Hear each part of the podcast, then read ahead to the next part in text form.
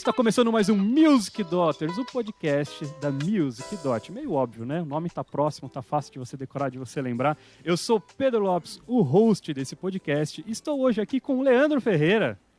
E aí, gente, que bom ter vocês aqui. Lucas Uti. E aí, galera? Daniel Ribeiro. Como é que vai? Mary Sotter. E aí, pessoal? E Raul Mendes. Estou aqui, o ouvido mais abs absolutamente obsoleto da, da face da Terra. Ah, tá vendo? Já foi, já foi a piadinha que a gente falou que a gente ia fazer, ó. Modesto, modesto. Eu chamando vocês aqui fica parecendo escalação da seleção brasileira, mas é, essa daqui é a seleção Music Dot, ó. Os professores, os ponta firme, aqueles que estão sempre aqui no seu YouTube para fazer a sua alegria e a sua felicidade. Então estamos retomando aqui este programa lindo e maravilhoso também, porque a gente quer voltar esse nosso podcast. Muito obrigado a você que está aqui com a gente nesse novo formato. Estamos tentando fazer o podcast tanto lançado em áudio como em vídeo. Não sei se você está ouvindo a gente aí no YouTube, no Spotify, no site da Music Dot, enfim. Consuma o nosso podcast, ouça o nosso podcast, dê a sua opinião, dê as suas sugestões, nos diga, nos diga o que, você está achando dessa nova ideia de a gente ter retomado. A gente começar o podcast teve só uma coisinha ruim, né? Que a gente teve que deixar de lado um outro programinha que a gente adorava fazer, que é o nosso é. Tirando de Ouvido. Mas você pode maratonar esse programa, certo, Leandro?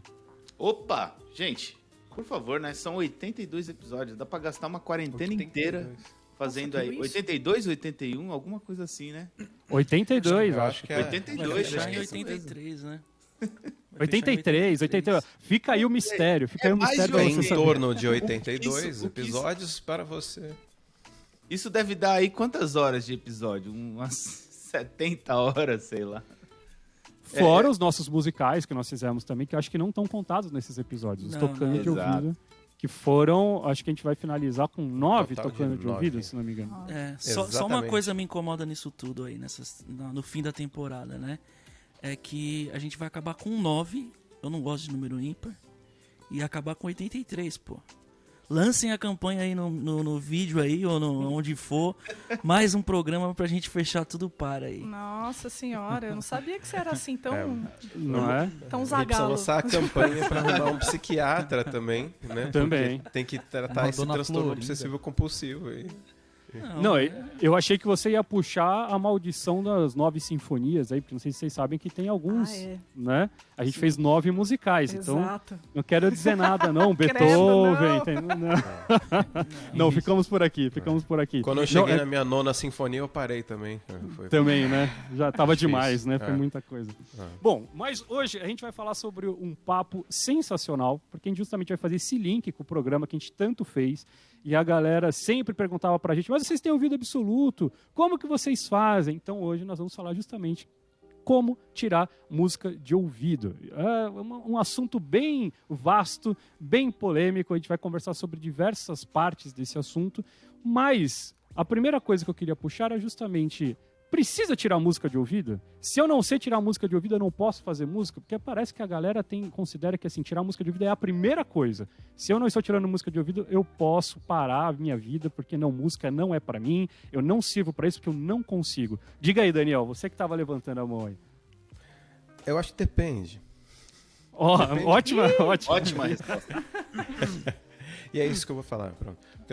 Depende do contexto que você está tocando, né? O que você está inserido como músico. Se você toca num lugar onde as pessoas precisam improvisar, não tem ensaio, tem que sair fazendo, assim, é, a, a prática de tirar música de ouvido vai também, ela sai do, do seu quarto, do seu cantinho de estudo e vai para o seu espaço de banda, espaço de show. E você, então, te- tem, tem esse aspecto, né? Mas também, se você está num contexto onde todo mundo sempre toca tudo direitinho, tudo que está escrito, tudo que não sei o que, então é, é diferente. É, Ou seja, dá Quanto pra ser mais- músico sem conseguir tirar música de ouvido também. Dá, dá, mas assim, acho que contextos mais profissionais começa a se tornar um. Então é aí que tá, Dani. Um, um- um hábito, não, um skill, né? Um skill necessário. Aí assim, que né? Mas Tá. o que veio primeiro, o ovo ou a galinha, né? Sim, Porque sim, alguém teve que certamente. tirar essa música de ouvido. Protozoário nadando com seu flagelo lá. Eu já conheci pessoas. Eu já conheci pessoas super proficientes no instrumento, tocam super bem, mas não sabem tocar nada de ouvido, assim. Então, é, Uhum. contexto profissional também é meio relativo, porque às vezes a pessoa toca super bem, mas o ouvido é tipo, não precisa, né? Na verdade, é, é, estudou naquele método bem tradicional, é Hum. tudo na partitura na frente. Com a partitura na frente, a pessoa toca super bem, né? É, eu eu tive um contato uma vez com uma amiga, uma vez, na época em que eu dava aula de educação física e arriscava tocar em, em eventos da. Trabalhava num céu, né? Então a gente tocava em eventos no, no teatro grande do céu No céu tem pão? no céu. Aí, cara, é, foi engraçado um conflito, assim, porque eu, músico totalmente da rua, né? Totalmente do ouvido, quase nunca tinha estudado àquela altura. E ela, totalmente do conservatório, né? Aí ela falou assim: Mas a música que a gente vai tocar, você já fez a partitura? Você, você traz pra mim semana que vem? Aí eu. Não Cê é sei. louco, O que, que é isso? Não, mas uma coisa que é importante é a gente separar tirar música de ouvido de tocar de ouvido. Acho que são duas coisas diferentes, né? Justo, justo. Então, eu acho que eu tira- amalgamei dois temas aí. Então. É. Uhum. E Então pergunta- explique, Raul, explique-se.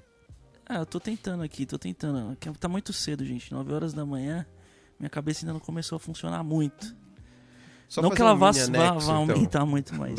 Um mini anexo antes disso aí que você tá falando, que eu acho que também é o, o popular e o erudito, assim, né? Eu acho que o, o pessoal, o, né, o que o Lando falou é uma coisa importante. O pessoal que, que estuda mais erudito, geralmente não tem o hábito, alguém me corrija se eu estiver sendo injusto com os eruditos, é o hábito de tocar de ouvido, ou tirar a música de ouvido. O pessoal, às vezes, é muito preso à partitura. Não no sentido negativo de, assim, a partitura de um, sei lá, de uma peça de, de Liszt, por exemplo, para piano, tem uma carga, assim, de informação pesadíssima, assim. Tem muita nota, tem muita articulação, tem muita dinâmica. Então, tem muita coisa que o intérprete está tendo que pensar ali e, e- e trabalhar e ensaiar. E, e- por isso que tem tantas gravações de da mesma música com vários intérpretes diferentes, ou várias orquestras diferentes, vários regentes diferentes e som super diferente, né? É um É, contexto diferente. eu- Talvez até mais parecido com o jazz nesse sentido, que várias bandas ou vários músicos gravam a mesma música e, e, e é outro, é completamente diferente, né? Mas é um universo mais voltado para um negócio que você ensaia e você faz daquele jeito, né? É, então, eu acho que tem esse lance do, do erudito tem, tem a ver, com certeza, né? Principalmente por conta da. de- dependendo do período, né? Da, da, da música, né? E do, da quantidade de notas e etc. Sem né? barroco nessa história. Mas é, é- é muito diferente, por exemplo, o universo do instrumentista para o universo do cantor. Porque como o nosso instrumento ele é interno, né? se a gente não tem notas na cabeça, ou pelo menos referências muito sólidas, eh, consolidadas de tonalidade, de intervalos, a, a- gente não funciona. Né? Muita gente acaba fazendo isso de uma maneira mais empírica e tal, mas é, é, se você não tem é, estabelecido alguns é, é, é, alguns graus, é, a, a tonalidade, a- se você não tem isso estabelecido, por exemplo, se alguém vai tocar em outro tom, a pessoa não consegue não consegue pegar, por exemplo, né? Já viram isso acontecer? Já. Não Você- Na verdade, não consegue, às vezes, cantar e não sabe dizer qual que é o problema, né? É, ou, ou se não assim, né? Ah, olha, acho que esse tom não tá muito legal, muda aí. Aí muda, a pessoa não consegue entrar, porque ela não entende qual é, em qual grau da escala que ela tá entrando, né? Ou é, ela não consegue mensurar intervalos. Então, assim, é, eu acho essencial pro cantor, né? Diferente dos, o- dos outros instrumentistas que tem esse caso aí do tipo, ah, trabalhar o ouvido, às vezes é, não é tão importante assim, mas pro cantor é, é essencial. Não necessariamente, né, ah, tirar a música de ouvido, ser o ouvido master, né? não precisa de tudo isso, mas você precisa de alguns parâmetros treinados, né? É, senão ah, você, você vai ficar sempre limitado ou limitada, né? É, por isso que Eu- é eu- importante a gente entender o, o conceito de tirar música de ouvido e tocar de ouvido. Quem tocar de ouvido? né? Tipo, por exemplo, batera, como o Lucas já ia falar, eu sei que batera toca muito de ouvido. O que que é o tocar de ouvido? Então, tirar música de ouvido é você sentar na sua casa, escutar aquela música e tirar aquilo dali, né? Então, tirar de ouvido é isso. Tocar de ouvido é você estar numa situação com outras pessoas tocando e seguir ali o- a correnteza do rio e seja o que Deus quiser. E é Ou seja, isso. na verdade, você tirar uma música de ouvido não é uma habilidade tão imediatista. Exatamente. Tirar Nenhuma algo de das ouvido. duas, né? Nenhuma das duas. Sim. Não, é- mas, mas Só- é que tocar de ouvido é algo que você faz imediato. Você vai Real responder time, ao né? ambiente Ah, ali, sim, você vai sim. meio que tentar se encaixar porque no meio no desespero. Que é uma habilidade um pouco mais difícil, que você já tem que ter um pouco mais de noção de, de previsibilidade, do para onde pode ir, É e construído, etc. né? É Exato. O tirar isso. de ouvido pode ser uma coisa mais simples. Tirar de ouvido pode ser assim, Sim. tentativa e erro na tua casa diversas vezes, que é É como isso. você conquista a habilidade de tocar de ouvido. Fala aí, Lucas. Complementando isso que o, que o Raul tava falando, dá pro batera tirar a música de ouvido em questão do seu instrumento, né? Então ele senta em casa, faz a parte dele e, e tira a música e tal. Isso que o Raul falou de, de ensaio, por exemplo, é. Você tá se ligando no que tá. Você não tá entendendo de uma forma tão rápida e lógica quanto os outros instrumentistas. Mas por ter esse hábito de conviver com a música, você já sabe mais ou menos para onde você tem que ir, e aí você vai, vai seguindo esse fluxo. Mas toda vez que fala-se em tirar de ouvido, eu lembro de uma experiência que eu tive por anos na minha vida, que foi tocar na igreja. Eu fiquei 14 anos tocando na igreja. E aí você nunca sabe de fato se a pessoa tá tirando ou se tá tocando de ouvido. Porque tem uma galera. Foi você, Raul, que me mandou um vídeo um dia desse, muito habilidoso assim. Uma mina cantando, indo pra todos os tons possíveis na mesma música, e o cara da guitarra acompanhando horrores, modulando sem parar. assim Cara, uma habilidade incrível, assim. Então eu duvido que aquele cara um dia tenha chegado na casa dele. eu- tipo assim, eu vi meu pai fazer isso várias vezes na igreja, tocando violão, tocando guitarra. E o Leandro é, sabe muito bem como é que é tocar na igreja. Eu acho que o Daniel também já bateu esse papo, né, Dani? E é muito louco, assim. Então eu não consigo imaginar que essa galera sentou em casa, porque às vezes sabe falar o nome do acorde porque alguém falou o nome do acorde pra ele. Tipo, a pessoa sabe mais fazer acordes do que de fato pra que serve. Então tem gente que não consegue sentar em casa e tirar uma música de ouvido porque não tem essa habilidade, mas toca de ouvido tudo assim, tipo, tranquilão. Acompanha todo mundo com maior facilidade. Acho que esse processo de tirar uma música de ouvido é de fato um processo de estudo, faz parte do estudo. Não sei se a gente vai, em algum momento vai entrar nesse, nesse lugar, mas acho que faz, é, é maturidade do processo, assim. Uma pessoa que quer tocar, para tocar no churrasco de domingo e tal, vai precisar tirar de ouvido tanto quanto uma pessoa que quer tocar profissional, porque Uhum. por mais que atenda a sua própria necessidade, mas é, uma coisa que Inclusive- é com o tempo também, né? Inclusive, me chamem, gente, depois que, que passar tudo isso pro churrasco de domingo. Eu estou, Nossa. estou precisando. Mas para tocar, Raul, Tá pra tocando de comer ouvido, mesmo. sem problema. Pra comer mesmo. Mas- pra mas- comer.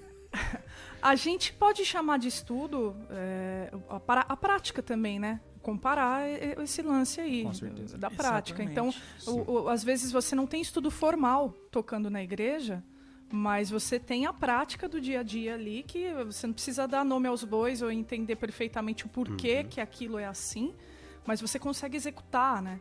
E você tem, já tem a- as manhas de, de executar por causa disso. Mas isso que eu ia falar. é banda de baile. antes, né? Tocar na igreja é É, banda de baile três vezes por isso, semana. Banda de baile, exatamente. Perfeito. Banda de baile exatamente. três vezes por semana. Essa é uma questão aqui de todo mundo que está aqui. A gente já vai entrar na parte de estudo daqui a pouco. Mas, assim, a primeira experiência de todos aqui para tirar música de ouvido. Então, lógico que tocar de ouvido a gente já está entendendo que é um segundo passo, certo? Então, para começar a tirar música de ouvido, alguém começou a tirar música de ouvido depois de estudar? Que me parece que é uma coisa um pouco mais natural, de tentativa e erro, como eu falei. Eu, particularmente, pelo menos, já tirava alguma coisa de ouvido. Logicamente que não era é, é, super proficiente, muito antes de entrar em faculdade de música, muito antes de começar o meu estudo regular de música. Eu já tentava ali, já falava, nossa, acho que talvez isso daqui pareça, parece aquela coisa que eu já toquei, deixa eu testar aqui, não, mas é em outro tom, etc.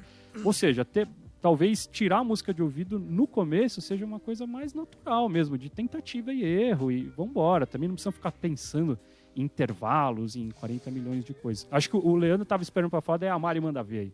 Então, cara, é isso. É, até porque vamos imaginar que quando a gente começou a tocar, a gente tinha bem menos recurso na internet do que agora, né? Então a gente meio que pra também tocar coisas que a gente queria, não era tão fácil achar uma partitura, um vídeo ensinando no YouTube, Tinha o Louvemos o Senhor 93. que tava tudo errado, Tinha. inclusive na época, né? A A gente É, então. E esse tipo de material não ajudava muito. Até porque, vamos supor, a gente já estava bem na época em que a gente escutava coisas moderníssimas no CD, né? O famoso Vida Reluz, que a gente ouvia ali e falava, nossa, tem um solo de guitarra, coisa que a gente não, não vai tocar na hora ali, na, na hora que a gente tá na igreja tocando, não tinha, né? E tal. Então a gente queria tirar aquilo ali e não tinha ninguém ensinando, né?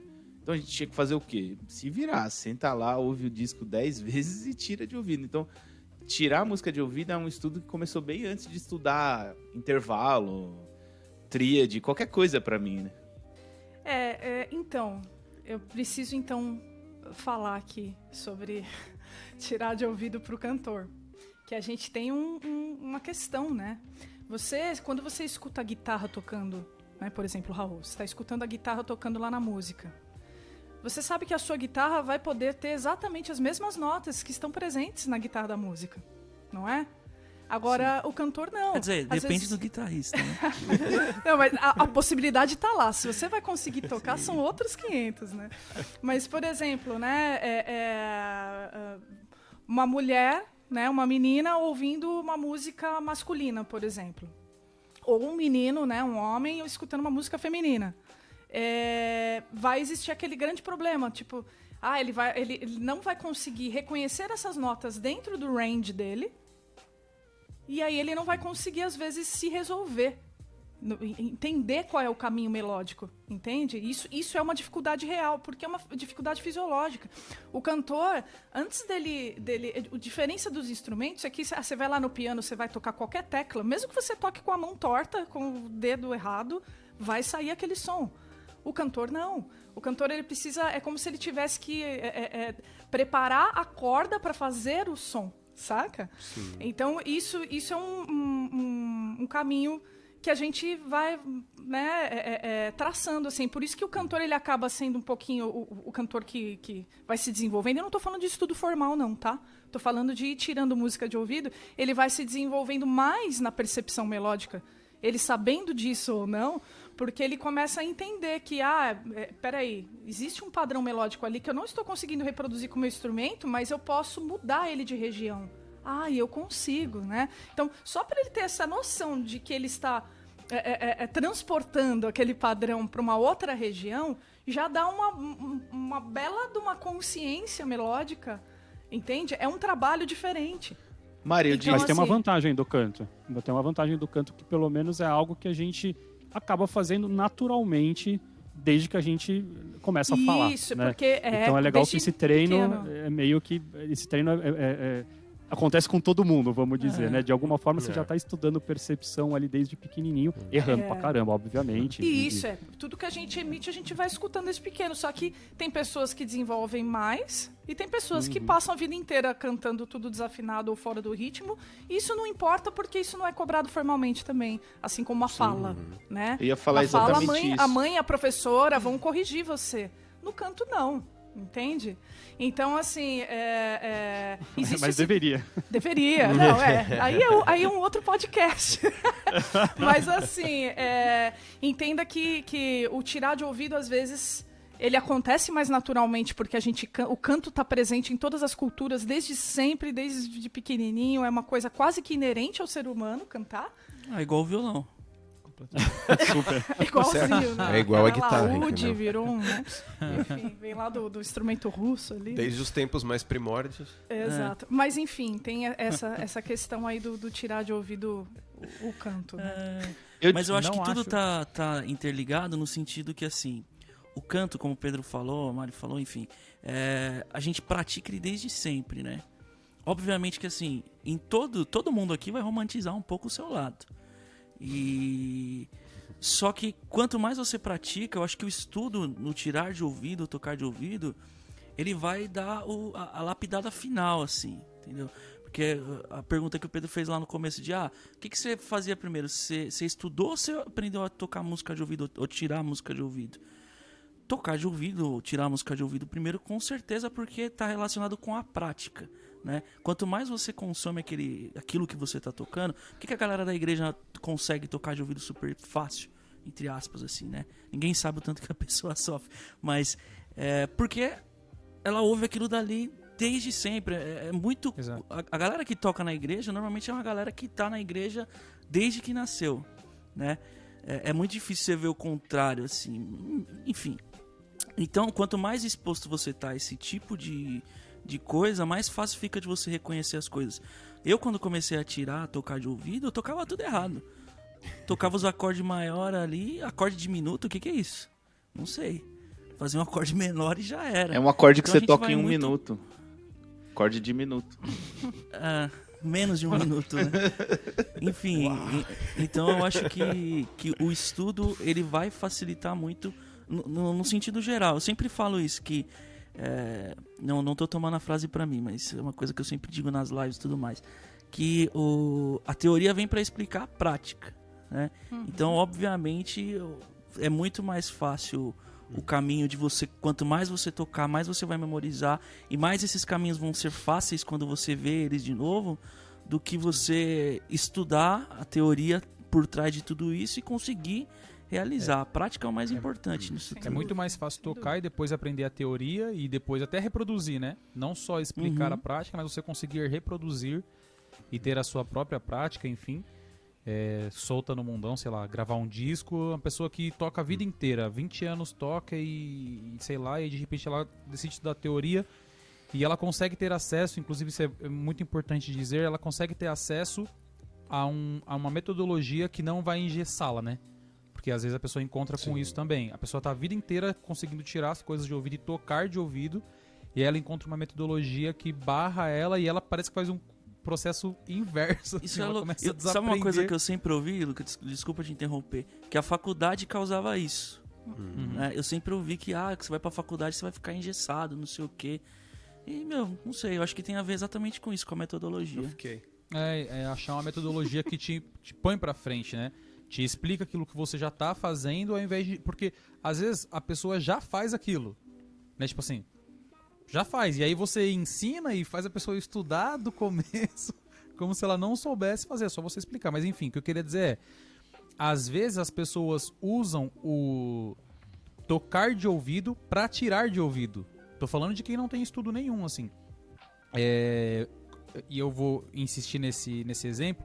Eu toquei muitos anos na igreja, então assim, é uma questão de cultura mesmo. Eu vi as, eu vi as pessoas tirando música, porque assim, às vezes ninguém estudou nada, mas o tio de um toca, o pai do outro canta alguma coisa, ou pelo menos consegue imitar o outro cantor, sabe? O que talvez seja cantar também, porque consegue reproduzir tudo. E tem uma coisa que é muito legal na igreja, que é muito legal no samba, por exemplo, que é todo mundo canta, can, todos cantam todas as músicas juntos. Então parece que a galera vai aprendendo a cantar as melodias tudo certo, assim, a dar, né? Tudo certo? Que igreja é essa que você ia? Não, o- tudo, todo mundo junto, né? Melhor dizendo, Ah, todo mundo junto. Então, por mais que a melodia esteja errada do original, todo mundo vai junto. E aí eu cansei de ver gente que nunca tinha estudado música, tirando música enquanto vai tentando achar, tipo assim, tentando tirar o solo do violão cantando. Hum. E aí cantando nota por nota e caçando, assim. E aí, sem Aí, saber que nota que é. Isso é muito É genial o instrumento que ele tem mais proficiência, né? mais proficiência. Então, tipo assim, é, não acho que tenha a ver com estudo, muito pelo contrário, acho que esse é o primeiro estudo de qualquer pessoa que quer tocar. É, é tipo, ter, meter a cara no mundão e tentar tocar aquilo que acha legal, porque assim, é claro, tem gente que não sabe de nada e aí começa do zero já numa escola. Beleza, é legal. Só que aí não é você que está se propondo a um processo de aprendizado com o seu mundo, com a sua coisa. Acho que Você você tá tá- romantizando não estudar, cara. Desculpa. Não, não, nada a ver, não é isso. Não, muito pelo contrário, não é isso. Mas é que assim, é diferente de quando uma pessoa já tem a intenção de, de tocar ou de cantar algum instrumento e ficar tentando se virar ali. Ela já tem um certo contato Não, com o mas, instrumento. é- mas a, a- a sua evolução é sempre você que faz. Você não pode colocar a responsabilidade no professor ou na escola de música, entendeu? Porque independente de se você teve escola ou não teve escola, é, cara, se você entra numa escola e tem a dedicação que a pessoa que, que não vai pra escola tem, você vai tocar e vai aprender as coisas com muito mais facilidade, vai tirar Mas muito é mais exatamente isso que eu tô defendendo. É exatamente isso que eu tô defendendo. Quando você se põe, você é aluno, você é pessoa que toca, aluno não, né? Você é pessoa que toca, já se põe a cara de querer fazer aquilo, você já vai. Eu comecei. a- os primeiros estudos que eu tive foi tirando música, entendeu? Não foi porque alguém me ensinou, porque alguém me passou. Então, primeira coisa que eu fiz foi. E eu nem sabia, tipo assim, eu tive que treinar, fazer um, um estudo de. Me ajudem a achar a expressão? De reconhecimento Tudo dos de instrumentos. bater na panela. Não, eu tive que começar a reconhecer os instrumentos pra poder tirar alguns da minha cabeça e deixar só, tipo, baixo, bateria e guitarra pra eu conseguir tocar a bateria, sabe? Então, É um processo que você faz muito mais sozinho do que com um professor ou com alguém te mandando e tal. É, eu- Lucas, eu concordo com você. Eu acho que tem que existir mesmo, a gente vai sozinho. Só que existe um limite. Porque o grande problema de quando a gente tira de ouvido sem ter uma outra referência, né, seja ela de, de teo- de teoria formal, ou seja lá o que for, né, ah, se você não tem uma referência, você simplesmente não sabe. É. Então você não sabe se você está certo ou se você está errado. Entende? Então, assim, entender que, gente, não é que a. É, a pra, como você mesmo estava dizendo, né? Não é que a, a, prática, às vezes você vem a teoria te ingessa. Não, muito pelo contrário. A teoria é a ferramenta que vai facilitar o seu trabalho e vai abrir novas possibilidades, né? Então chega um momento que você tem que praticar esse, esse negócio sozinho, e isso acaba sendo porque você é interessado no negócio de música. Se você quer se Isso. propor a fazer música, a primeira coisa que você vai fazer é tentar tirar de ouvido, porque é Isso, natural. Mas você vai se limitar. Né? Vai, vai chegar um momento que você vai ficar limitado. E aí a- o, aprendizado formal tá aí para te dar ferramentas. Ah, você estava cortando isso aqui com a mão? Olha, tem uma faca. Olha, você corta muito mais fácil. Então é, é tipo aí. isso, entendeu? Pode crer, pode crer. Isso aí, Mário, que você tá falando, me, me traz um- uma coisa que eu tava pensando no começo do programa, né? Que tem a ver com repertório também. Então eu quero fazer um, um, um outro lado aqui, que não, não necessariamente caia no la, aí na bolsa do, do treino formal, vai do ensino, do estudo formal. Mas é, eu, eu toquei numa banda uma época e tinha um guitarrista, é, Daniel Nicolozzi, grande amigo. É, um super guitarrista de blues. Ele, ele gostava muito de Stevie Ray, cara. Ele gastou muito tempo pegando aquela mão direita. Tocava super bem, era impressionante ver o cara tocando. É, aí a gente foi tocar umas músicas, era mais classic rock, assim, então de várias épocas diferentes. Aí a gente foi tocar uma música dos Stone Temple Pilots. Então tá legal, a gente começou a tocar. Aí a gente começou a falar pô, não sei o que, esse acorde aqui do refrão, não sei o que, tem aquele refrão que começa com aquele turminha do Caged, né? Aquele Mi bemol no formato do Dó aqui, só que Mi bemol com sétima maior. E não faz parte do, do, do, vai, do cânone do rock, né? O que, que aquela sétima maior tá fazendo? Pá, no primeiro acorde do refrão, tá ligado? Guitarra cheia de distorção, tal, não sei o quê. E aí ele não se ligou, ele colocou uma sétima menor. Mas é porque ele tava. O repertório dele era mais blues? Do que esse pensamento, assim. E eu sempre tive um lado, assim, tipo, eu, eu comecei a tirar música de ouvido, eu ia até falar de um pouco de antes do que a gente tava falando. Eu comecei a tirar música de ouvido muito tempo depois, porque eu sempre tive na minha cabeça um negócio assim, como que é? Eu quero saber idêntico como é que é. Então se eu não tinha um, um book, eu não tirava aquela música do Metallica que eu gostava, porque se eu não for tocar idêntico, eu não vou nem tocar, entendeu? Eu ti- era uma pira minha, assim, que eu não concordo. Eu falo para as pessoas não fazerem isso, mas era onde, era onde eu tava. entendeu? Não façam isso. É, não façam isso. Mas então, pra mim, esse lance da prática da- da- do tirar de ouvido veio depois. né? Mas, dizer quanto mais repertório eu tinha, quando eu comecei a ampliar o meu repertório de músicas que eu tirava, então, ah, tirei músicas do de bandas que eu gostava, tirei músicas do LED, aprendi, sei lá, umas 10, 15 músicas do LED, 10, 15 músicas do Metallica, 10, 15 músicas dos Smashing Pumpkins. É, e eu falei, caramba, dá pra tocar um acorde assim, só um acorde maior? Nunca vi esse shape de acorde maior. Como assim? E aí, quando eu ouvia, eu instantaneamente comecei a, tipo assim, ah tá. E foi uma questão de vocabulário. É, Mas E, é claro que também o estudo formal foi sempre aumentando essa, consciência, naturalizando, né? Quando, você, ouve, você fala assim, ah tá, isso é um não sei o quê. Né? Mas em Mas relação a isso de, de tocar igual, eu teve uma época que eu tive essa pira. Eu falei, mano, se não é pra tocar igual, pô, pra que, que eu vou tocar? Aí eu assisti um show e o cara não tava fazendo nada igual. Eu falei, pô, filha da mãe, eu tô me matando aqui, o cara ao vivo não tá nem aí. Aí eu desencanei, mano. Música É, eu é quero ir pra esse lado. É Eu, arte. eu quero ir para esse lado da gente falar sobre como que foi o caminho de cada um, porque eu realmente reconheço isso. Eu sou, eu tô muito mais perto do Daniel do que de vocês também, nesse sentido de, de primeiro, putz, é, porque o que que acontece? Daí acho que é importante a gente colocar uns pingos nos is para quem está assistindo a gente, porque a gente é uma escola de música, a gente sabe ah, a importância da música na vida das pessoas, e a gente sabe que dá para todo mundo tocar. Então é importante a gente falar sobre isso, porque todo esse tempo a gente está falando e- pode estar soando na sua cabeça algo do gênero puxa, mas eu não consigo tirar nada de ouvido, então música não é para mim.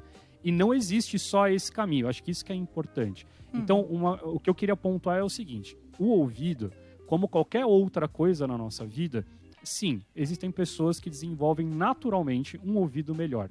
Não sabemos ainda porquê, cientificamente não se sabe porquê, e chega até o ponto daquele famoso ouvido absoluto, que depois a gente pode falar um pouco, que nenhum de nós tem aqui e que a maioria dos músicos famosos que você conhece, que você curte, não tem. Então não precisa ter ouvido absoluto, esse é um primeiro ponto. Mas tem essa questão de que, mesmo tendo o ouvido normal, que a gente chama de relativo, existem pessoas que desenvolvem mais esse ouvido sozinhas, justamente nessas brincadeiras de criança, vai saber como, ou porque teve mais referência em casa, porque ouviu muita música, outro ouviu menos, simplesmente nasceu com uma facilidade. Assim como eu imagino que talvez o Neymar tenha nascido com uma facilidade de chutar uma bola. Vai saber Pô, por quê. pensei que você ia Eu acho que falar. ele treinou muito depois. Pensei que você ia falar facilidade de ser expulso, de reclamar do juiz, de de cair de no chão, por exemplo. social, Oscar, assim, né? falar de tudo. Certo? Então é importante a gente pontuar que assim é uma habilidade que é legal, mas que tem diversos níveis. Então você pode é, é, você pode não ter nascido favorecido nesse ponto falar assim, putz, não, meu ouvido é muito ruim, eu tenho dificuldade, eu escuto uma nota, não consigo identificar meia hora, eu fico tentando achar que nota que é e não consigo. Ponto final. Então música não é para mim? Não. Ou porque justamente a ideia, quer dizer, não no sentido não que música não é para você, não é isso que eu quis dizer. Vai Ah, embora, vai embora. a música é justamente esse jogo entre o ouvido e a teoria. E você pode pesar os dois da melhor forma que faça sentido para você. Então, se você tem muita dificuldade de ouvido, com certeza começar com esse suporte teórico vai te ajudar muito. Que foi o que me ajudou a princípio, pelo que o Daniel falou, foi o que ajudou o Daniel também no começo. Então, poxa, cara, o meu ouvido é muito ruim. Então, a primeira coisa que eu vou fazer é criar um repertório grande de sons né? Então vou- alguém vai me explicar como se faz isso primeiro e a partir daí eu vou conseguir tirar coisas de ouvido mais tarde. Como tem o outro lado, que eu imagino que talvez seja mais o lado do, do, do Raul, do Leandro, talvez do Lucas e da Mari também, que tipo, pô, não, já- o meu ouvido já, já tipo já acusava meio ali o que que era, era meio que uma tentativa e erro, mas logo eu conseguia achar o que que era. Putz, para mim não era, para mim no começo eu tinha muita, muita, muita dificuldade de, de sacar o processo. Então, só para dizer isso, que se você está passando, né, tá pensando isso, puxa, mês, eles estão dizendo que logo do começo já tentavam, já fazia. Calma. Também você pode pesar bastante esse lado teórico e a partir disso desenvolver o teu ouvido também é um caminho também. Eu acho que o É lance. importante também falar que o começo pode ser três anos, pode ser quatro anos, né? Então a gente fala, ah, no começo eu tirava assim, mas putz, ó, foi um começo difícil, né? E, e tem a questão que, que também você, porra, eu fui tocar, o Leandro falou lá do, do Vida Reluz, um CD que tinha lá.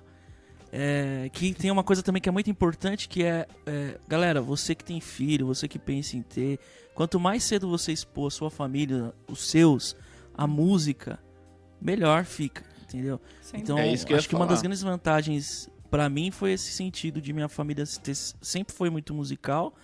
Ah, teve a época que teve só música da igreja, mas eu tirei esse CD inteiro. Demorei, sei lá, dois anos pra tirar o CD inteiro.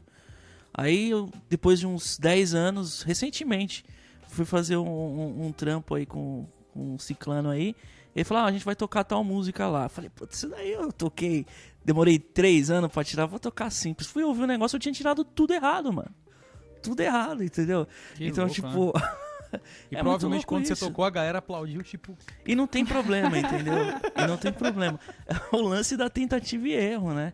O lance de você se, se dispor aquilo. E, e é o mais importante. E para fechar só o assunto da faculdade que vocês estavam falando antes, que eu acho que não cabe muito aqui, mas eu acho que o que acontece com o estudo formal é que ele deixa a gente medroso. Isso sim. Então, é, quando você não tem o estudo formal, parece que você tem um pouco mais de liberdade, você se esconde atrás do fato de não ter o estudo para poder errar.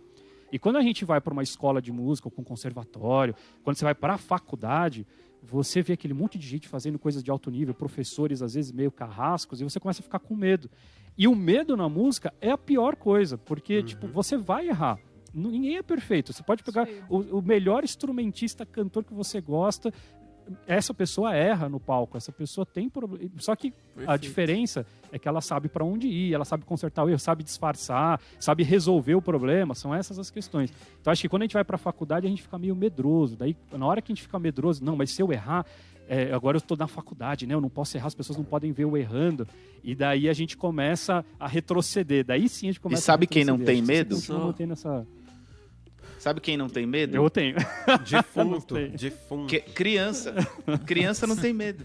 Criança. Exato. criança não tem medo. Exato. Por isso que muitas Verdade. vezes a gente ouve falar de gente que tem um ouvido muito incrível, muito impressionante, e você cai sempre naquela história de que o cara começou criança. De que o cara. É, tava vendo uma entrevista do Rick Beato esses dias, um youtuber super respeitado, que o filho dele tem ouvido absoluto, né? E o filho dele não tem nada a ver com a música, assim, ele não fica colocando o filho dele para aprender instrumento e tudo mais. Não, ele só toca um acorde de 13 É, notas. e o filho dele Esse sabe. é- O filho dele sabe. Total. É, Bizarro. não, mas ele fez questão de falar que Bizarro. o, ele fez questão de falar que o filho dele é uma criança normal, que ele não põe a criança para estudar 12 horas por dia e que o que a explicação que ele dá para o filho dele ter um Só ouvido seis. absoluto é que desde a barriga da mãe o filho é colocado no ambiente musical, ouvir, é, ele está sempre praticando próximo, né? Ele estava sempre praticando próximo da mãe grávida, é, da mãe do menino grávida. É, o repertório super rebuscado, então ele sempre ofereceu para a criança desde desde muito pequena já um repertório que ele ouve, né? Não, não era nada contra, mas patati patatá e galinha pintadinha não existia, não era esse o tipo de repertório que que era Ah, oferecido não, para não tenha preconceito. O Davi aprendeu não era esse. o Dó Ré Mi com o Black Yardigans. Então, o lance da criança é, ser muito bem desenvolvida, muitas vezes, no caso de- desse menino, né? É justamente o cara não ter medo de errar. Ele simplesmente foi começando a praticar. E eu digo assim que, é, falando por quem já conheceu, já viu muitas crianças por ter sido professor de ensino fundamental 1, né? As crianças têm uma facilidade de repetir sons muito grande, né? E a gente vai perdendo muitas vezes porque a gente perde a coragem, a gente perde, a gente tem medo de tentar, né? Crianças, por exemplo, é, eu lembro de, de eles terem facilidade para imitar pessoas falando, para imitar sons de vinhetas, né? Tipo, p- pergunta para criança se ela não sabe imitar, mesmo que não seja na mesma afinação, né? Porque a gente sabe que tem o range vocal, a, a vinheta do desenho favorito dela. Ela, ela vai conseguir imitar e vai te contar como é que é, né? É, isso explica muita coisa de como se desenvolve bem o ouvido de um músico, sabe? E eu falo isso porque, por exemplo, se a gente pega essa técnica da criança e copia, a gente também tem bons resultados, mesmo que a gente, obviamente, não tenha a mesma plasticidade neural de uma criança. Mas quando a gente tenta cantar alguma coisa, meio que parece que liga o botão do REC ali na nossa cabeça e a gente vai ter mais facilidade para compreender aquele som que a gente está tentando tirar. Né? Isso falando, por exemplo, do ponto de vista de um baixista, é, mesmo que a gente às vezes não consiga cantar o mesmo grave da música que a gente está tirando, né? Mas se a gente tenta cantar aquilo que a gente está tirando, é, é- é muito mais fácil para passar para o próximo passo, sabe? Eu ia perguntar isso pra vocês. Porque pra mim, o, o meu caminho, do- porque assim como o Raul, eu fui criada numa casa com muita música, né? Meu pai, ele é, ele toca violão, meu irmão também. Então eu tinha violão em casa. É, e aí eu, eu lembro do primeiro acorde que eu, que eu comecei a tocar violão de ouvido. E eu lembro do primeiro acorde que eu, que eu montei na minha vida, que foi um Ré menor, porque eu ouvi na, numa música do, do Metallica ainda por cima. E eu era criança, hein? É, e aí eu, eu tentei quebrar aquele acorde e, e- e por som do acorde montei um Ré menor ali. É, capengando, claro, né? Mas aí é, é tentativa e erro também. Mas aí é, é, porque eu sempre cantei e isso foi muito estimulado desde pequenininha. Olha como ela canta. Tem uma fita cassete com eu com três anos de idade cantando, sabe? então é uma coisa que Queremos, agora. Editor, Editor. agora é a hora. Não Mari é? na plateia. Mari na Insert. plateia com Mari, né? Pois é. Hoje vai Mari ser na uma plateia com Mari. Ah, mas ah, o que eu quero dizer é que isso foi muito incentivado e, e- e festejado na minha casa, assim, tipo, olha, músicas, eles cantam, todo mundo Por toca. que, que né? você não leva sua filha no Faustão? É. não, não nesse, nesse nível, né? Mas o que eu quero dizer é que, assim, é, o estímulo tem tudo a ver. E eu uh, tô sempre, sempre eh, que, eu, que eu fiz essa ligação com o instrumento foi através da voz. Então eu queria perguntar para você. E eu sei que o estudo depois, o estudo formal, depois de adulta, que eu fui estudar a percepção melódica, né? É, ele também se dá através da voz também. A gente canta muito, precisa reproduzir, né? Porque é, uma, é, uma, é um dos instrumentistas, parâmetros né? de que você está fazendo a cognição, que você está entendendo a, a- a frequência e a reproduzir também. Mas isso que eu queria saber de vocês. Como é que é no, no instrumento de vocês? Vocês é, usam voz, usam canto também para guiar vocês? Ô Mari, antes de, de começar a responder essa, eu queria falar uma outra coisa para emendar no que o Leandro e o Raul estavam falando sobre crianças e tal. O Leandro tava falando, aí eu dei risada porque eu pensei assim, você não precisa nem pedir pra criança cantar o jingle de alguma coisa, pede pra ela te zoar, já era, ela vai imitar a sua voz e a voz de todas as pessoas que você É. odeia pra te zoar. E criança tem essa habilidade, né? Porque não, não tem muito jogo. E isso é muito importante porque pra criança essa ideia de que a música é uma coisa soberana, de que é impalpável, não tá construída. Não então, eu acho que uma das coisas que a gente tem que é tipo assim, Pra cozinhar qualquer coisa, também existe técnica e também existe teoria. Só que, meu, fazer arroz é uma necessidade, então todo mundo aprende fácil sem essa brisa, sabe? De tipo, nossa, fazer um arroz, espera aí, cara. Você Mas o meu arroz não é grãos. igual o da Paula Carrossela, É, né? Você não fica olhando pra isso. Né? Exato, tipo, exato. Então, fazer música tem isso também. Mas, tipo, pô, tem dia que você vai queimar um arroz e tem dia que você vai meter uns acordes nada a ver. E, tipo, beleza, cara. Vamos seguir a vida aí. Total. Então tem que tirar um pouco a, a música desse lugar, assim, ah, perigoso, né? Tipo, panela É queima medo mais do que errar. música. Né? É o medo de errar, né? Sequência. Exato, exato. E, e Mas é o medo- queima mais que música. É E o medo isso- de errar, Raul, e a chatice de quem sabe um pouquinho mais, que muitas vezes é esse mala. Porque a gente é muito mais condescendente com um arroz queimado do que com um acorde errado, né? A gente fica sempre aqui, ah, o cara não sabe fazer, nossa, esse cara é muito ruim. Então também passa pelos músicos. Isso geralmente eu vejo em quem tá no intermediário, sabe? É. Quem toca mesmo, tá, tá na brincadeira Exato. junto, tá sempre... Mas Exato. quando a gente aprende alguma coisinha, já acha que já pode... É que um arroz queimado. E esse é um problema. É que um arroz queimado dói bem menos que um acorde partido, né? É que um arroz queimado. Anota aí, bem anota aí, um arroz queimado. Que um acorde. É, e uma coisa importante é a disposição de cada um, né? Por que, que eu falo da disposição? Porque a criança tem esse lance da disposição de querer fazer e o, o- sem o medo de errar e sem a preocupação do que os outros vão pensar. Eu falo isso porque na faculdade a gente tinha um projeto lá que chamava Canja. É, E só quem Queimou a tocava. Não, só quem tocava era eu, o Lucas e, uma- e poucas pessoas tocavam. E, meu, é, o lance da disposição tá muito envolvido nisso, sem querer puxar a sardinha pra nós, mas. Errava direto, meu. Errava, tocava muito mas, mal. mas é o medo, Raul, é o mesmo esquema. A, a galera que não ia é porque tava com medo de ser julgada. Sim, Acho sim, que, exatamente. Né? Porque vocês, de alguma forma, desenvolveram essa ideia de que, pô, cara, não é um problema, né? Mas a gente, a gente é. é, Quanto mais velho a gente vai ficando, mais chato a gente fica com isso, que a gente quer menos exposição. Tal- Talvez assim, quando a gente chega de fato bem velho, né? Vamos dizer ali uns quarentão, a gente já começa a desencanar de novo. Mas, é, é, porque eu vejo, né, a galera de 60 anos. É que eu vejo a minha mãe, tá que ligado? pensam deles. Minha mãe. Exato.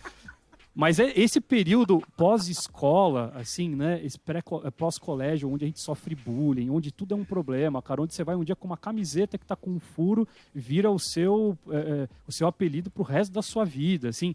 Daí a gente fica, né? Vai, vai cada vez mais eh, fechando, se fechando, se fechando. Não, eu não posso me mostrar, eu não posso. Então, na verdade, eu acho que o grande segredo, pegando todos esses ganchos, e aí a gente vai falar sobre a pergunta da Mari de cada um, é simplesmente assim, é, a gente tá falando pra caramba da criança, não pra você ficar pensando, puxa, eu já sou velho, então pra mim eu não vou conseguir. Não, é pelo contrário, o caminho pra você conseguir é ser como criança, já dizia Jesus, né? Eu ia falar o isso. caminho pra você o conseguir livro. é você ter o, o coração da criança, é você simplesmente ligar esse esse dane-se, né, que a gente fala. É você virar e falar assim, não, eu vou conseguir, Seja uma cara. criança. Jesus interessa e dane-se vou- na mesma frase, adorei. Parafraseando Vamos pensar nisso, um Pedro, grande- para poder responder a pergunta da Mari, que eu ia, que eu ia já responder, inclusive. É, mas talvez seja um outro episódio que tenha a ver muito com aquilo que eu falei que é didática. Eu acho que a, a gente encontra na escola muito uma disputa, assim, entre notas, etc. E a gente fica meio nessa chatice. E a música acaba entrando nisso num certo momento, enfim. É, mas é outro episódio. Mas, é, pô, eu toco bateria. E tipo assim, muita gente acha que pra você tocar bateria é só. Peraí, o Raul peraí. vai fazer alguma piada. Mas baterista é músico? baterista é músico? Se você Inclusive, quiser saber. Exatamente, vai lá no, no Deezer aí, sei lá, no Spotify. A Tem um gente episódio sobre isso. Pois é. E aí, tipo assim, como é que o Batera sabe, a Batera sabe que tem que fazer aquela virada? Se você não ouvir melodicamente cada tambor da bateria. E aí, tipo assim, tem uns bateristas dos anos 80, dos anos 90, do começo dos anos 90, que os caras têm baterias tipo, do tamanho de uma casa, assim, sacou? 36 tambores na bateria e tem gente que reproduz isso igualzinho. Então, eu cantei e canto até, inclusive no, no próprio Tirando de Ouvido, lembrando ele, eu, eu canso de cantar as coisas assim, e no começo, quando eu não estava tocando por questões tecnológicas, a gente estava se ajustando ainda, eu cantava muito as coisas, porque eu canto até hoje. Tudo que eu ouço, eu canto e só para depois tocar. E aí, isso que me deu a diferença de saber o que é chimbal, o que é cacho, o que é bumbo. Não é fácil, é complicado. É, eu tenho uma forma de se afinar a bateria que é uma forma percussiva, que é você ir a partir do, do timbre que te interessa mais.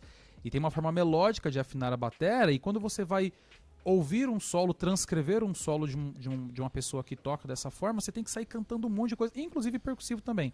Então, sim, sempre foi uma forma muito importante de me fazer tocar bateria e de conseguir, inclusive, reproduzir, e o Raul sabe que eu sou muito fã disso, reproduzir o que outros instrumentos fazem, conseguir tocar temas. Eu adoro tocar temas na batera porque você tem que ter essa referência. Assim. Então, eu sempre canto muito as coisas da batera para poder reproduzir depois. Legal. Mas, mas você começou já assim, Lucas? Acho que esse que é o negócio. Quem aqui começou já Ah, então, cantando? mas- já, mas tem, já... já- tinha essa consciência empírica, assim, de É que eu falei isso um pouco já solo- depois de, de, de profissional da área, mas desde o início sempre foi assim. O chimbal sempre foi titi pra mim, o bumbo sempre foi pum pum, sacou? E a caixa sempre foi pá. Acho que independente da habilidade, do tamanho da habilidade, cantar sempre foi uma referência. É. Então tá aí por que eu não conseguia tirar a música de começo. Tititi papapá também, a gente não, não sei se deve considerar como canto, né? Cantar. Ah, eu acho que o- o- a, a questão da percepção rítmica também é, é tão importante quanto a percepção melódica. Total. Tá- Tá tudo junto. Total. Então é entender, conseguir reproduzir no tempo as células rítmicas e fazer a virada, tipo, já é um um lance surreal aí de, de ouvido, entende? Então tem, tem tudo a ver. Tem, eu acho Disso- que. Pa- partindo disso aí que, cê- que vocês estavam falando, do que tem a parte rítmica, tem a parte melódica e aí tem a parte harmônica, né? Para quem toca instrumento monofônico, né? A gente tem a tendência de ou- ouvir uma coisa, tipo a voz é monofônica, né? Geralmente, né? A não ser que seja um Instrumento. a turma da Mongólia, né? os, os, os Mas o. é, eu sempre tive dificuldade em ouvir blocos, em ouvir. E, e- e eu sou da, do violão da guitarra, né? então eu toco um instrumento polifônico, vai, hexafônico, vai, né? Não dá pra tocar mais que seis notas ao mesmo tempo, vai. É, mas o. Depende. E aí eu ia perguntar pra vocês isso, porque eu acho que é uma coisa que pode simplificar pra galera que, que, tá, que não consegue e tá tendo dificuldade de tirar coisa de ouvido. Qual que é o sistema que vocês usam pra começar a entender, assim, né? Eu, pessoalmente, eu, eu busco o Leandro, entendeu? Eu busco o baixo. Uhum. É a primeira coisa que vai me ajudar. E geralmente a coisa mais fácil de ouvir são as pontas do- dos acordes, né? Então vai ser o baixo e a nota mais aguda, né? E quando a gente começa a entrar em inversões, coisas assim, e que é o caso do violão, né? O violão a gente está sempre tocando, porque a gente sempre tocou assim, né? Assim, tudo em inversão louca, com, nota, com oitavas e coisas repetidas, né? Que não é tão direto quanto o piano, talvez, né? É, e sempre me dificultou em ouvir. Então, um dia me falaram isso, ouve o baixo, tenta ouvir o baixo, que vai te ajudar, assim. O que, que vocês fazem? instrumento assim, quando mais vocês legal, começaram, né? assim, o que, que ajudou vocês mais? O instrumento mais legal. Eu Tem até um nunca- ali atrás, assim, eu sou baixista frustrado. Só não faz isso com rush, não tenta ouvir o baixo, porque vai ter inversão, Vai o dar não meio vai ruim. tocar É, mas- fundamental. Mas isso que, eu ia, assim. isso que eu ia falar. O lance de você conseguir. Eu também, eu também obviamente, tiro a harmonia sempre partindo do, do baixo. Para mim também é mais fácil. Agora, depende. Se é um groove, É. Daí, na hora que eu vou tentar pegar o baixo, cara, é tudo nota estacatinho, Nossa. pequenininha e, tipo, Mas aí você desaparecida já tá ali, falando de daí uma coisa era. mais avançada, né? Eu acho que é Sim. importante pensar no começo, assim. Sim, sim, Tirar sim. coisa fácil, não vai tentar É. tirar um. Uhum. um- um- Ah, então um esse é um caminho entendeu? também. Esse é, é um importante caminho. tentar tirar talvez alguma coisa mais simples, alguma coisa. Bom, Beatles tem coisa que também vai ser enroscado, mas tenta tirar coisa. Eu ia falar Beatles. Um mas Legião. Tem várias músicas Beatles lá. são fáceis de tirar, tem várias que são difíceis, uma coisa Legião.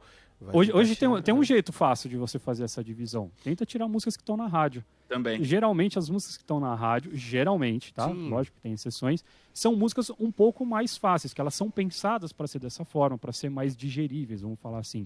Sim. Então, pensa, liga o teu rádio e começa tentando tirar. É até legal porque tem aquele imediatismo também, de você não vai conseguir repetir a música, então talvez desenvolva mais esse lado do tocar atrás, de ouvido também, né?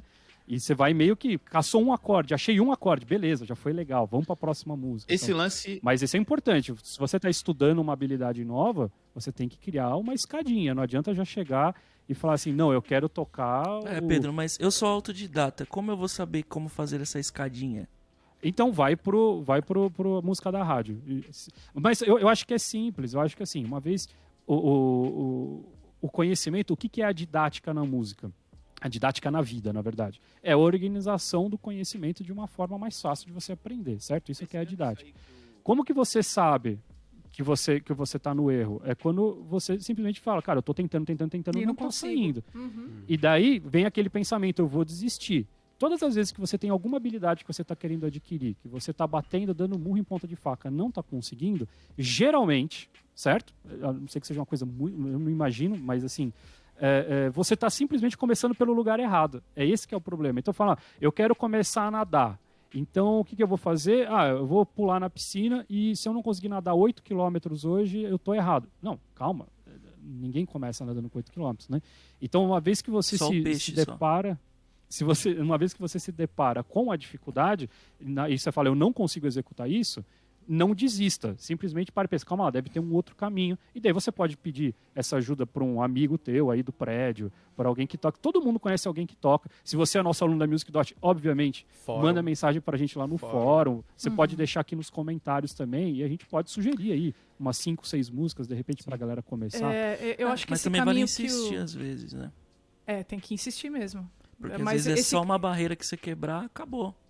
É, esse caminho que o, que o Dani tá falando é- é- foi meu caminho também, e ele é meio que até hoje. Tipo, é, é, como às vezes tem a- alguns acordes, dependendo do instrumento, porque tem essa também. A gente acaba é, deixando o nosso ouvido mais afiado com as referências que a gente trabalha com ele no dia a dia, né? Então, Repertório, é, repertório. é, às vezes acordes, acordes mais complexos no piano, eu preciso pensar, ir lá e, e ouvir o, o, o grave, ouvir a nota mais aguda e montar ele e tal. Já no violão eu escuto com mais facilidade porque foi o que eu toquei a vida inteira. Então é, é esse lance de separar aquilo que você já reconhece e, e, ah, isso aqui eu tô ouvindo, acho que é isso aqui, legal. E não tenha medo de quebrar, né? De repente, é isso que o, que o Pedro falou. Às vezes não, não, ah, não consigo tirar o, a sequência inteira aqui. Ah, tudo bem, pega um, um negocinho que você consegue, né? Começa por ele. Um trecho né? da música, Corta, né? vai por Às vezes não partes. precisa tirar a música Não, inteira. Um acorde. você não precisa, né? É, vai por partes É por mesmo. partes. Mas eu nunca fui pelo baixo. Quer dizer, pelo, assim, porque eu comecei a tocar com 6, 7 anos, né? Então eu comecei a aprender nos acordes, o que é acorde maior, o que é acorde menor. Não a teoria da coisa, mas esse é o som do acorde maior, esse é o som do acorde menor. E só isso, né? Só isso que existia naquela época. acorde Já maior pelo bloco. menor. É, então, por exemplo, pra mim sempre foi muito difícil ouvir o baixo, porque acho que também tem a questão do repertório, como a gente tá falando e tudo mais. Mas teve uma época que, que na igreja as músicas que eu tiravam, tava na moda inverter o baixo.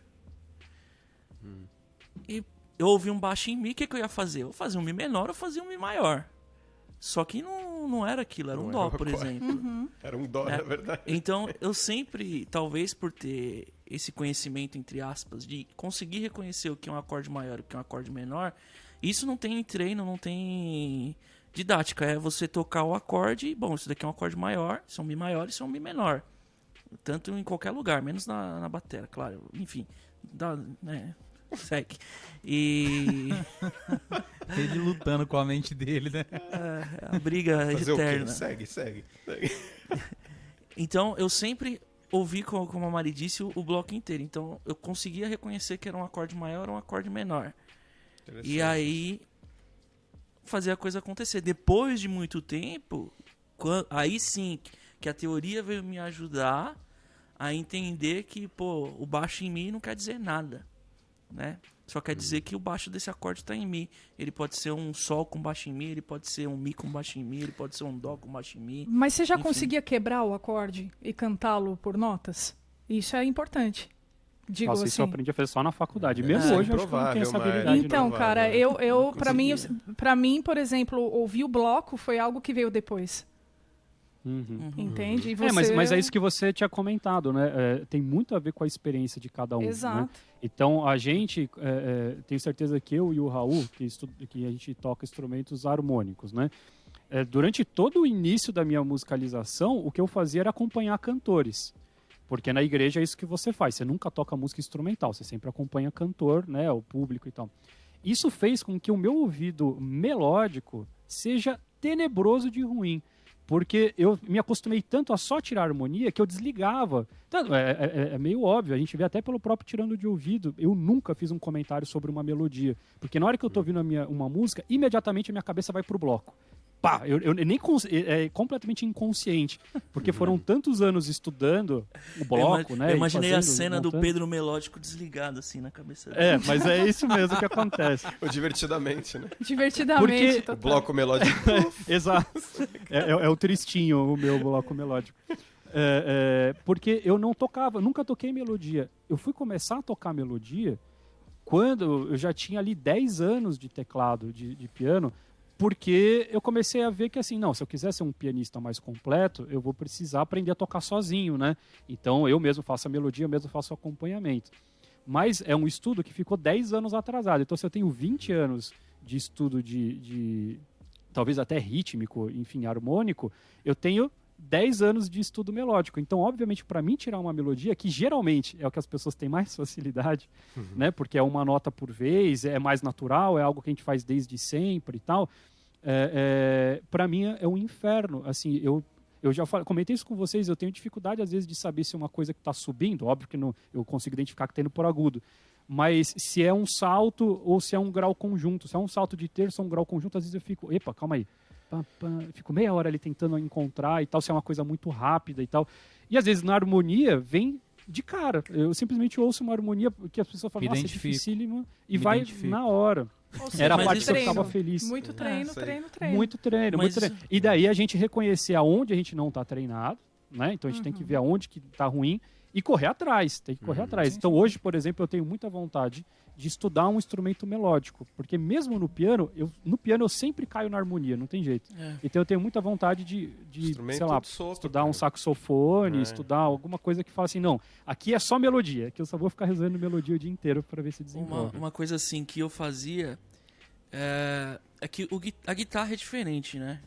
Quem é guitarrista sabe, né, Daniel? Pô, É gente outro É, rolê, né? Você falou que cada um ia romantizar o seu lado, né? Vai, É, romantiza vai, a guitarra, vai vai. Não, porque vocalistas, o, né? principalmente a galera dos anos 90, anos 80, até acho que anos 2000, tem- tinha o lance do, do, do Guitar Hero, né? Então, por mais que, que, que você, sei lá, se participava da igreja ou frequentava a igreja, tinha um lance do Slash, tinha um lance do Ed Van Halen, tinha um monte de coisa. E, E os solos, né? O solo Então, sempre foi uma coisa muito Exatamente. Então, o que, que eu comecei a encontrar? É, na minha infância, principalmente. Depois que os Mamonas Assassinas morreram, eu só tocava música da igreja. O que fim minha da mãe infância. ouvia. Só que o que, que acontece? Tem solo de guitarra? Tem. Só que na maioria das vezes é dois segundos. Enfim, e eu tirava as melodias dos solos, do, dos cantores, tocando no violão. Então eu sempre cantei as melodias. É, mesmo que internamente, assim, porque era uma coisa que eu achava legal. E até assim, a galera fala de, de estudo 6 horas por dia, 12 horas por dia. Quando eu tinha 7, 8 anos, eu tocava violão o dia inteiro. O dia inteiro. Mas é, é diferente o tocar violão, estar com o instrumento, de estar estudando, né? Eu sempre falo que a gente associa. o Primeiro que a gente tem uma visão do estudo muito errônea. Né? A gente sempre associa o estudo como uma coisa ruim, como uma coisa obrigatória. Né? E estar com o instrumento não é estar sempre estudando. De certa forma, você está estudando inconscientemente. Enfim, e eu passava o dia inteiro assistindo televisão e tocando violão. Então, É, Eu acho, eu acho que a frase que você está buscando é estudar não é necessariamente você aprender algo novo. né? Não é necessariamente você pegar uma teoria. Então, ah, se eu- hoje é dia de estudar, então eu vou aprender um acorde novo. Não, estudar música muitas vezes é simplesmente você tocar o que você já sabe. É, É, manter sim. aquilo ativo, manter aquilo vivo. Né? É, mas de certa forma, você tá sempre aprendendo alguma coisa. E você tá Sim. sempre treinando alguma coisa. Que é o lance é, do instrumento também, como a Mari falou. É, o violão, meu, se, se ele tiver afinado, É, importante. qualquer, qualquer acorde também é, é presunção. Mas eu sei mais ou menos onde que, que o cara tocou o acorde, que, que acorde que é aquele dali, porque eu escuto a vida inteira aquelas, aquelas quartas ou aquelas quintas, assim, quem queira acreditar no que aí, enfim. E então é muito mais fácil pra mim reconhecer um acorde no violão do que no piano, por exemplo. Sem É. dúvida. Então, E sabe que esse lance de afinar é um problema, cara. O meu pai tinha um violão, que foi o, que- o violão que iniciou todo o estudo musical da minha casa, porque daí meu irmão descobriu esse violão no sítio da minha avó uma vez, pegou, começou a estudar, foi o que me ativou para estudar teclado, ou seja, super importante na história. É, é, Só que o meu pai parou de tocar violão porque ele não conseguia afinar o violão de ouvido. E na época dele não tinha afinador, né? Então ele soprava o diapasão. Quem é velho sabe como que a gente fazia antigamente. Você tinha como se fosse um- um- uma gaita ali com as seis Três, cordas e você soprava isso. meu E Deus. daí você ficava tentando por imitação encontrar. E meu pai desencanou porque falava, cara, eu não consigo. Eu simplesmente. Se você vê como a tecnologia Claro. hoje ajuda, né? E como a gente tem essa possibilidade de universalizar a, a música é, é, para a gente poder fazer todo mundo conseguir. E não quer dizer que teu pai não tinha aptidão, né? Exato, Exatamente. ele de É. repente poderia ter sido um grande músico. Então, esse, esse é um ponto que eu acho que a gente começar a finalizar esse papo. Eu queria, então, só, como a gente falou muitas dessas coisas de como a gente faz o nosso ouvido e, e como que foi a nossa experiência, eu queria deixar aquela mensagem de esperança para as pessoas que, mesmo assim, estão virando e falando assim: não, mas eu tenho medo, não, mas eu tenho dificuldade. Bom, obviamente, não precisa aqui fazer merchan da Music Dot, porque a gente tem lá os cursos, e inclusive tem cursos de percepção com a Mari e com o Lucas, onde você vai ser levado a ouvir as coisas por partes, de forma didática, e você vai aprender. Não tem como. Então, essa é o primeiro- a primeira solução. Se você não está conseguindo, não tem problema, existe uma didática para te ajudar a chegar lá. Você não precisa ser esse, esse super-herói a nascer com essa habilidade. Mas eu também queria dizer desse outro caminho que eu acho que é o que eu falei no começo, que o Daniel talvez compartilhe mais comigo, que para mim o que funcionou, não me considero um, um músico com um baita ouvido, mas eu consigo tocar as coisas que eu gosto. Então acho que eu cheguei num ponto que dá para eu, pra eu me sentir satisfeito. O que funcionou para mim foi ir pelo lado teórico. Então, para mim, essa questão de pegar, cara, eu vou primeiro criar esse repertório, eu vou primeiro pegar as coisas que alguém já tirou, eu vou primeiro entender. Eu comecei a entender campo harmônico, essas coisas, tudo de forma completamente empírica, porque eu via, caramba, mais uma música que depois do Dó vem o Sol. Cara, tem alguma coisa aí. Sempre depois do Dó vem um Sol, entendeu? Por que, que eu gosto só desse tipo de música? não é? Então, eu, eu, é, é, eu acho que também é um caminho. Se você tem muita dificuldade, seu ouvido não tá legal, não tem problema. Vai por esse outro lado. Começa estudando muito, muito repertório. Pega, compra muito songbook, compra muito. é, na nossa época era as revistinhas, mas entra aí no site de, de cifras e tal. Se você tocar repertório atrás de repertório e aprender, uma hora o seu cérebro vai começar a fazer algumas conexões que você nem imagina. É óbvio. Nem um É caminho É como dirigir, né? Como dirigir. É importante a pessoa ter Exato. em mente que o caminho para cada pessoa é diferente. Depende do seu instrumento também. Uhum. Depende do seu background. Então imagine o seguinte, que se você ainda não testou todas as possibilidades, precisa testar primeiro para ver qual que vai dar mais certo com você, né? Nós temos seis pessoas aqui que tiveram caminhos diferentes, apesar de às vezes é a- em comum a gente ter tocado na igreja, em comum a gente ter tocado na cena do rock, em comum a gente gostar de Beatles, por exemplo, mas cada um aqui teve uma, um caminho diferente, né? Por exemplo, A Mari tava perguntando um lance de cada um como tira a música de ouvido.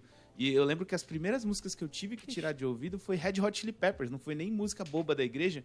E aí, e isso não, não significa que.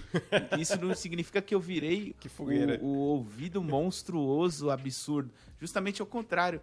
Tinha coisas simples que eu tinha dificuldade e, a- e aquelas linhas melódicas do baixo, né, do Flea, eu tinha mais facilidade. E depois eu tive mais dificuldade para tirar coisas de condução, às vezes coisas mais lentas, do que é, é, melodias marcantes do baixo. Então, é, é, o caminho foi diferente para cada um aqui, né? É, Talvez, teoricamente, eu tenha começado tirando coisa mais difícil, mas isso não significou que eu tive facilidade para tirar músicas teoricamente fáceis, né? Olha como é complexo esse negócio do ouvido. É, a, a mente humana é maravilhosa, né? Falei. Acho que o importante mais é exercer de toda essa lição. Até voltando um pouco, mais pra gente ir concluindo, o Daniel falou do, do estudo erudito e tal. No estudo erudito, os caras treinam muito intervalos, né? É, escutam muito esse tipo de coisa, fazem muito exercício de percepção, de percepção por exemplo. E só que não tem o lance de, da necessidade.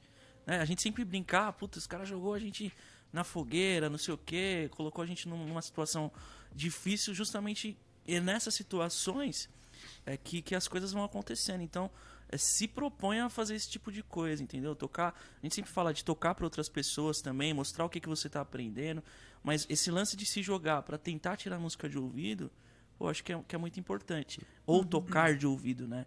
Então, claro que isso varia de instrumento para instrumento, mas, é, enfim, se, se possibilite isso. Não E fique com saber medo. pedir ajuda, né? E saber pedir ajuda também. Ligar pro Também. amiguinho, falar, pô, não tô conseguindo, me ajuda aí, pra um professor. É, tem internet super também, né? Você tem várias possibilidades hoje em dia, né? O que não falta aí é, é informação. É. Isso até dá outro. O que não podcast, falta é? Music Tem Dot que para resolver filtrar, vida. mas o que não falta é, é informação. Acho que vale a pena ressaltar uma coisa também que a gente não falou em nenhum momento, assim. É difícil fazer isso, não é fácil. É. Ah, tem pessoas que têm mais facilidade, tem pessoas que têm menos. Mas não é uma coisa que di- direto é fácil. Tá- Ontem mesmo eu estava tirando umas músicas para o curso da Mari, que eu vou fazer junto com ela, que eu vou participar do curso dela. E eu estava escolhendo tom de músicas que eu tenho que cantar e eu estava tendo dificuldade em mudar o tom. E eu não me considero uma pessoa que tem um ouvido ruim ou eu, e muito menos uma pessoa que não estudou ainda, né? Né? Mas A falta de Então, prática. É falta de prática, exatamente. Uhum. Eu peguei músicas que eu ouvi a minha vida inteira. E eu até mandei uma mensagem pra ela assim: Caramba, essa música do Cazuza, essa frase que ele faz aqui nesse pedaço é linda, eu nunca tinha me ligado. Falei, cara, eu escuto essa música desde que eu nasci. A música é. Eu tinha, sei lá, 4, 5 anos. Mudou o tom, música, mudou tudo, né? Você fala, pera. E é, nossa, aí eu não conseguia. Porque muda a região da voz, muda a cor, tem isso também, Uhum. né? Então muda registro. Muda né, se o cara muda timbre, já muda a minha outra, voz né? soava de outro jeito. Exato. Mas é Agora eu só difícil. quero fazer. É. Eu só quero fazer o registro que o Daniel começou falando assim, tão, tão psicólogo, né? Ele falou: uma coisa que eu preciso dizer pra você, tocar o seu coração, é de que você. Isso é difícil de fazer. Eu já falei, nossa, cara, já, É já, já difícil, tirou um- uma carga aqui das costas. Mas é importante, é importante. Você não está sozinho na sua não conseguência de fazer isso, como é que fala? E não conseguir sua fazer inabilidade. Isso, na sua inabilidade. Isso é uma coisa que você vai desenvolver que nem o Raul falou. O começo, às vezes é um ano, dois, três, quatro, cinco. né? Então, E não- e não tem se problema, né? Se, Esse se que é frustre. lance. É, não tem problema. Não tem Você vai problema. ficar Não, a gente frustrado, tá- aceita a frustração e bola pra que nem o Lucas falou, bola pra frente. Tem que meter a cara, não pode. Ah, não, foi o Raul que falou, né? É a insistência, né? Você tem que insistir, você não pode simplesmente parar, assim. Você fritou, deixa pra amanhã, né? E, e aqui todo mundo tem pelo menos uns 20 anos de, de música e a gente continua sendo desafiado diariamente pela música. né? Ou seja, nunca Forever. vai resolver. Eu com Nunca os meus resolver. 25 anos aí, 20 anos de música aqui. Não é? Cada perna, né? Muito Raul? bom. Nossa, Mari, Eu gostei desse ofenda. papo, hein? Foi bom, foi bom. Eu acho que eu acho que vale até um programa 2 aí. hein? Acho que se a galera comentar, se tiver Ah, bastante like, A idade do Raul? compartilhamento. Não, a minha idade é. Vou fazer 31 dia 4 de maio. Meu pix é msraul, arroba Isso. gmail.com, tá?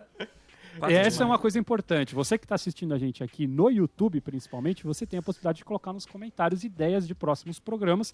Inclusive, quando você quer que esse papo vá além. De repente, tem algum ponto aqui que a gente falou que a gente não explorou e você gostaria que a gente fosse além desse assunto. Por quê? Uma coisa que vai mudar neste podcast é que agora ele é semanal. Então, a gente tem que ter assunto para conversar aqui. Traga assuntos para a gente. E outra coisa que vai mudar é que antes da gente terminar esse podcast, nós temos um quadro novo que é a recomendação da semana. Então, justamente para vocês poderem ter um pouco de ideia do que, que a gente faz durante a semana, o que, o que eles comem, o que, o que eles assistem, aonde vivem os músicos da Music Dot. Que marca de Então, fralda eles usam? Exatamente. Então, aqui nós vamos para as nossas recomendações da semana, que pode ser qualquer coisa. Tá? Então não fiquem com a expectativa de que vai falar só de música aqui, não. Eu tenho uma de música, mas vamos lá, Leandro, começa você hoje. Qual é a sua Pode ser recomendação do dia? duas? Pode ser? Quero recomendar. Quero Então vai recomendar rápido, o vai. disco ser Canções de duas. Guerra e Paz, do meu amigo Dani Israel, porque tem música lá que eu gravei, então eu vou ser muito corporativista nesse Jabá. jabá total. Então, anota Jabá, aí Dani jabá. Israel. E O Mago do Pop, que é um documentário sobre a vida do Lincoln Olivetti, um mestre, um dos arquitetos da música brasileira, como diria Marcelo D2. Assista lá no NetNow ou em qualquer lugar que você achar esse, esse documentário, que vale muito a pena. São seis episódios. É, chama O Mago do Fala Pop. de novo o nome? Acho bem legal. Hum, Boa. legal. Excelente. Lucas, tem a sua indicação de hoje? Tem essa indica, uma indicação aqui. Essa indicação, esse livro aqui, ó. Hip Hop Não, Genealogia. fala o nome aí, fala o nome. Vou falar, espera aí. Hip Hop Genealogia. Tô mostrando a marca, a, a capa primeiro, tô fazendo inveja. Cara, esse, esse livro aqui, ele é uma trilogia. Eu tenho só o volume 1, então vai no Pix do Raul e me dou os outros dois. É, ele conta o início do movimento hip hop. Façam-se esse Legal. favor. Fala de novo o, o, o título, que eu acho que o som não ficou muito, muito E o claro. autor, e o autor. É. Hip Hop Genealogia. Não falar o autor, não. Cada um se vira pra vender o seu negócio aí. certo? É isso aí.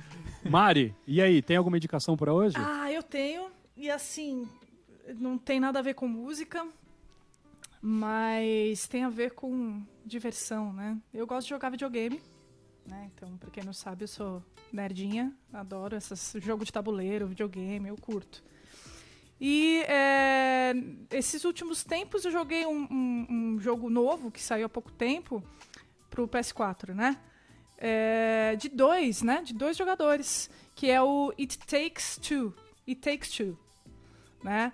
Ele, assim, es- explodiu a minha cabeça, assim, é muito criativo, explora todas as possibilidades possíveis, assim, de jogo cooperativo é, e de jogabilidade, né? Inverte direcionamento, tela, os gráficos são muito fofinhos, muito legais, é muito divertido de jogar, né? A jogabilidade é, é- é- é tranquila também. Então, enfim, me diverti muito e fica aí a dica. Um belo jogo. Será que vamos ter um, um- um podcast um dia sobre trilhas de videogame? Quem que sabe? Oh. Ah, eu voto sim. Sim, que eu jogo videogame topa, desde. Muito Só bem. do- Fazer Cuphead. Só do Cuphead já. Nossa, Cuphead não, gente. Cuphead. Não fala Vamos assim, lá, Mário. Daniel. Davi adora jogar. Não, é Daniel, maravilhoso, só indicação. que é, é tenso. É tenso. É tenso. Ó, ah, eu, eu, eu vou, eu vou dar minha dica cinematográfica para um gênero do cinema que é muito desrespeitado entre os cinéfilos, que é o gênero do horror, né? E essa semana eu assisti um filme que é uma, uma coprodução austro-germânica, né? que chama Hagazusa, Ha- Hagazusa, quem fala alemão aí me corrige. É um filme muito bom. Em português tem tem no eu vi no, no Prime. O nome em português é horrível, chama A Maldição da Bruxa. Eu vi várias vezes lá e não assisti. Mais genérico idiota. impossível. É, né? cocôzão, cocôzão. Mas o... Sem dúvida, eu fiquei com mais medo do Hakatsuza do que Hagazusa. É. E, e- e em inglês o nome é, é A Maldição de um Pagão. O Que seria muito melhor traduzir o nome em inglês do que inventar A Maldição da Bruxa, né? Do 71. Mas é um filme super legal pra quem curte esses filmes de, filme de terror mais atmosférico, vai. Talvez mal explicado, vai. Descendentes aí do, do Iluminado. é, bem comparado com a, A Bruxa, né? Que também saiu alguns anos atrás, que é um filme racíssimo. Mas o tá aí Hagazusa Hagatuta. Ja. Hakuna Matata. Ela é parente do Ragatanga. A Maldição da Bruxa. Filme, inclusive, lindo. O filme é muito bonito. Tem todo filmado com iluminação natural. Tem... Quase não tem diálogo. É um filme bem introspectivo, assim. e extremamente desagradável. Assim, você fica super... Durante o filme. Eu, eu gosto muito Eu, disso. eu gosto de dormir à noite. Eu também. Vambora, Raul. Manda ver. Bom, a minha recomendação é um livro que eu tô lendo, é, que é, deixa eu lembrar aqui, Inglês em Tempo Recorde. Eu estou na minha busca incansável de melhorar o meu inglês. E eu acho, eu acho importante a gente ler esse tipo de livro porque a gente consegue espelhar várias, vários métodos de aprendizado de outras matérias para música também. Então é uma recomendação. Vou dar mais uma, aproveitando também. O Leandro falou de documentário. Saiu um do Simonal, que é bem legal, o filme do Simonal, que é bem, bem legal mesmo. E também a versão do Senhor dos Anéis, é, que tá disponível no YouTube lá. É, não sei se é, não lembro se é russa, se é austríaca, que é bem toscão, assim, é tipo Chaves no, e os Aerolítios. Maravilhoso. Aerolitos. Nós vamos deixar, vamos, a gente pode fazer o seguinte, responsabilidade do Raul em colocar aqui no, na descrição do vídeo os links dessas coisas todas que a gente está falando para vocês poderem depois dar uma olhada. A minha recomendação é um pouco mais musical também, fui junto com o Leandro e vou fazer uma recomendação que provavelmente o Leandro ou a Mari iriam fazer. Que é um, um vídeo do Martin Miller. Vocês seguem o Martin Miller, inscri- inscritos no canal dele? Um baita guitarrista, cantor, que fez alguns meses atrás o The Ultimate 80s Medleys. Eu acho que eu cheguei até Eu a mandar para mim. vocês, aí, Pra se mim. mandei para todo mundo. É um, é um medley dos anos 80, tipo, tem umas 12 músicas, não sei, que eles fazem em sequência, então é tipo 30 minutos de vídeo, absurdamente incrível, lindo, com instrumento, os sintetizadores originais e não sei o que, mas a banda inteira, mano, tipo o baile perfeito, assim, sabe? As melhores músicas tocadas muito bem. O Então, baile que você fica aí, Martin tocou. Miller. O baile que a gente nunca tocou, né? Exatamente, porque não Perfeito, existe né? esse baile perfeito. Não. Mas isso é assunto para outro podcast, os bailes que deram problemas pra gente. Aliás, a gente já tem tô também al- alguns podcasts aí que a gente já falou um pouquinho sobre esses infernos astrais que a gente já passou com a música. E a gente vai ficando por aqui, porque a gente tem outro podcast para gravar ainda. Hoje vai ser dia de gravação, ó, um atrás da outra. Eu espero que vocês tenham gostado desse nosso podcast, desse novo formato. Como a gente está dizendo sempre, temos o comentário aqui para vocês poderem colocar, principalmente se você estiver aqui no YouTube. Se você não está no YouTube, segue a gente lá no Instagram da Music Dot, arroba Music Dot Online, manda direct, marca a gente. Se você estiver vendo um desses, dessas recomendações aí que a gente mandou, marca a gente lá nos stories também. Enfim, vamos bater esse papo, vamos estar junto, que a gente quer saber o que, que vocês querem ouvir para produzir esse material para vocês, beleza? Então, ficamos por aqui. Um grande abraço e até semana que vem. Tchau. Tchau.